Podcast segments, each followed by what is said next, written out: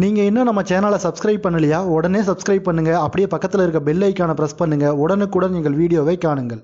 முந்தைய வீடியோவில் கிருஷ்ணரின் சாதுரியத்தால் பீமன் ஜராசந்தனை வதைத்ததை பற்றி பார்த்தோம். பிறகு தருமனின் ராஜசூய யாகத்திற்கு அனைத்து அரசர்களும் வருகை தந்தனர். அதில் துரியோதனனுக்கு அடுத்தபடியாக குறிப்பிடத்தக்கவன் சிசுபாலன். சிசுபாலனுக்கும் கிருஷ்ணருக்கும் ஒரு முன்கதை உண்டு. சிசுபாலன் சேது நாட்டு அரசர் தாமோதகா மற்றும் சிருடாசரவாவின் மகன் ஆவான் சிசுபாலனின் தாய் ஸ்ரீகிருஷ்ணருக்கு இன்னொரு அத்தை ஆவாள். சிசுபாலன் பிறக்கும் பொழுதே நான்கு கைகளையும் மூன்று கண்களையும் உடையவனாக இருந்தான். சிசுபாலனை பார்த்த அரசரும் அவரது தாயும் மிகவும் அதிர்ச்சியடைந்தனர். அப்பொழுது அனைவரும் இது என்னவென்று வியக்கும் பொழுது ஆகாயத்தில் இருந்து ஒரு அசரீரி கேட்டது.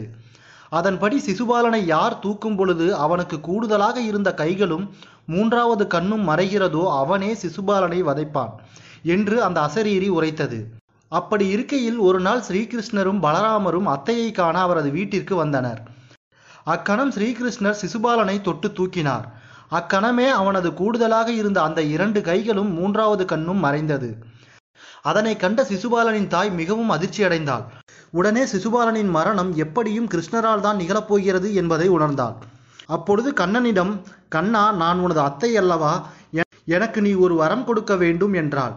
சொல்லுங்கள் அத்தை என்றான் கண்ணன். உடனே சிசுபாலனின் தாய் கண்ணனிடம் கண்ணா உனது கைகளால் எனது மகனுக்கு எந்தவித தீங்கும் நேரக்கூடாது. இதுவே நான் உன்னிடம் யாசிக்கும் வரம் என்றாள்.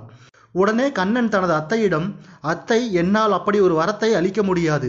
மேலும் என்னால் தான் சிசுபாலன் வதைக்கப்பட வேண்டும் என்று விதி இருந்தால் அதை யாரால் மாற்ற முடியும்? இருந்த போதிலும் உங்களுக்காக நான் ஒரு சத்தியத்தை அளிக்கிறேன். அதாவது சிசுபாலன் பிற்காலத்தில் செய்யும் கெடுதல்கள் அல்லது அவமானத்தை நான் நூறு முறை மன்னிப்பேன்.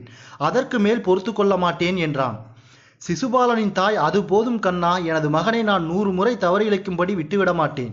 அதற்குள் அவனுக்கு நான் புரிய வைத்து தடுத்து விடுவேன் என்றாள். பிறகு ஸ்ரீகிருஷ்ணரும் அத்தையிடம் விடைபெற்று சென்றார். நாளடைவில் சிசுபாலன் வளர்ந்தான். தனக்கு கண்ணன் எதிரி என்பதை இளமையிலேயே அறிந்து அவனுடன் பகைமையை பாராட்டி வந்தான். அத்துடன் எப்பொழுதும் கண்ணனை நிந்திப்பதையே தொழிலாக வைத்து இருந்தான். இவனுக்கு திருமணம் செய்து கொடுப்பதென்று நிச்சயித்து வைத்திருந்த ருக்மணியை கண்ணன் அவள் விருப்பப்படி கவர்ந்து மனம் செய்து கொண்ட நாள் முதலாக இந்த சிசுபாலன் கண்ணனிடத்தில் இன்னும் அதிகமாக பகைமை பாராட்டி வந்தான். அத்துடன் பீமனால் முன்பு மற்போரில் கொல்லப்பட்ட ஜராசந்தன் இவனுக்கு வளர்ப்பு தந்தையும் கூட. ஜராசந்தனின் மரணத்திற்கு ஒரு வகையில் கண்ணனும் காரணம் என்பது அனைவரும் அறிந்ததே. ஆக இப்படி இருக்க எல்லா வகையிலும் கண்ணன் சிசுபாலனுக்கு விரோதியாகவே தெரிந்தான். அப்படிப்பட்ட சிசுபாலனும் தருமனின் அழைப்பை ஏற்று இந்திரபிரஸ்தம் வந்திருந்தான். தருமனின் ராஜசூய யாகம் நல்லபடியாக இனிதே நடந்து முடிந்தது. அப்போது அந்த யாகத்தில் கலந்து கொள்ள வந்திருந்த அனைவரும் யாராலும் செய்ய இயலாத வேள்வியை செய்துவிட்டீர்கள். என்றும் உங்கள் புகழ் நிலைத்து நிற்கும் என்று தருமனை புகழ்ந்தார்கள். அப்பொழுது பாண்டவர்களுக்கு கிடைத்த சிறப்பை கண்டு துரியோதனன் உள்ளம் புழுங்கினான்.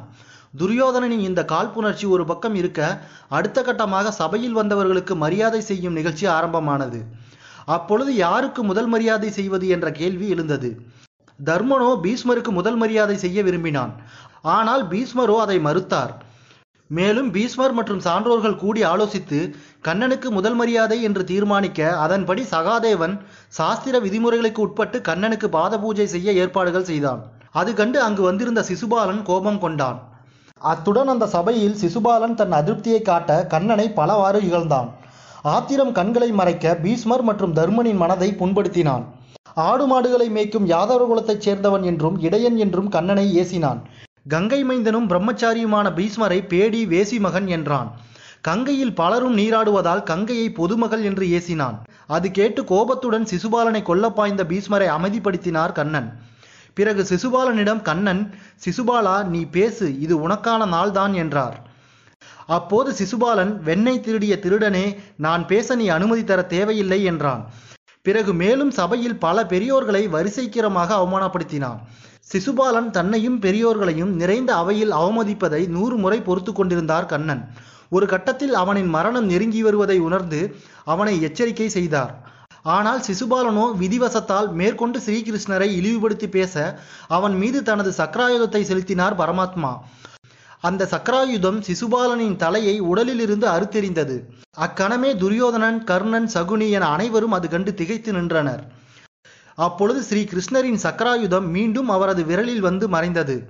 அக்கணம் பரமாத்மாவின் விரல்களில் இருந்து ரத்தம் வெளிவந்தது. அதை கண்ட பாஞ்சாலி துடித்து போனாள். அவையோர்கள் அனைவரும் பார்க்க தனது உடலில் கட்டியிருந்த வஸ்திரத்தை கிழித்து கிருஷ்ணரின் விரல்களில் ரத்தம் மேலும் பெருகாதவாறு கட்டினாள். அப்பொழுது ஸ்ரீ கிருஷ்ணர் பாஞ்சாலியிடம் பாஞ்சாலி உனது இந்த உதவிக்கு நான் நிச்சயம் சமயம் வரும் பொழுது கைமாறு செய்வேன் என்றார். பிறகு தருமன் ஸ்ரீகிருஷ்ணருக்கு முதல் மரியாதையை நல்லபடியாக செய்து முடித்தான். அடுத்த வீடியோவில் சூதாட்டத்தில் பாண்டவர்கள் என்னவெல்லாம் இழந்தார்கள் என்பதை பற்றியும் பாஞ்சாலியின் சபதத்தை பற்றியும் மேலும் பாண்டவர்களில் தர்மனை தவிர மற்ற பாண்டவர்களின் சபதத்தை பற்றியும் பார்ப்போம். நன்றி நண்பர்களே இந்த வீடியோ உங்களுக்கு பிடிச்சிருந்தா லைக் பண்ணுங்க கமெண்ட் பண்ணுங்க. மறக்காம சப்ஸ்கிரைப் பண்ணுங்க. உடனுக்குடன் எங்கள் வீடியோவைக்கான அப்படியே பக்கத்தில் இருக்க பெல் ஐக்கான ப்ரெஸ் பண்ணுங்க.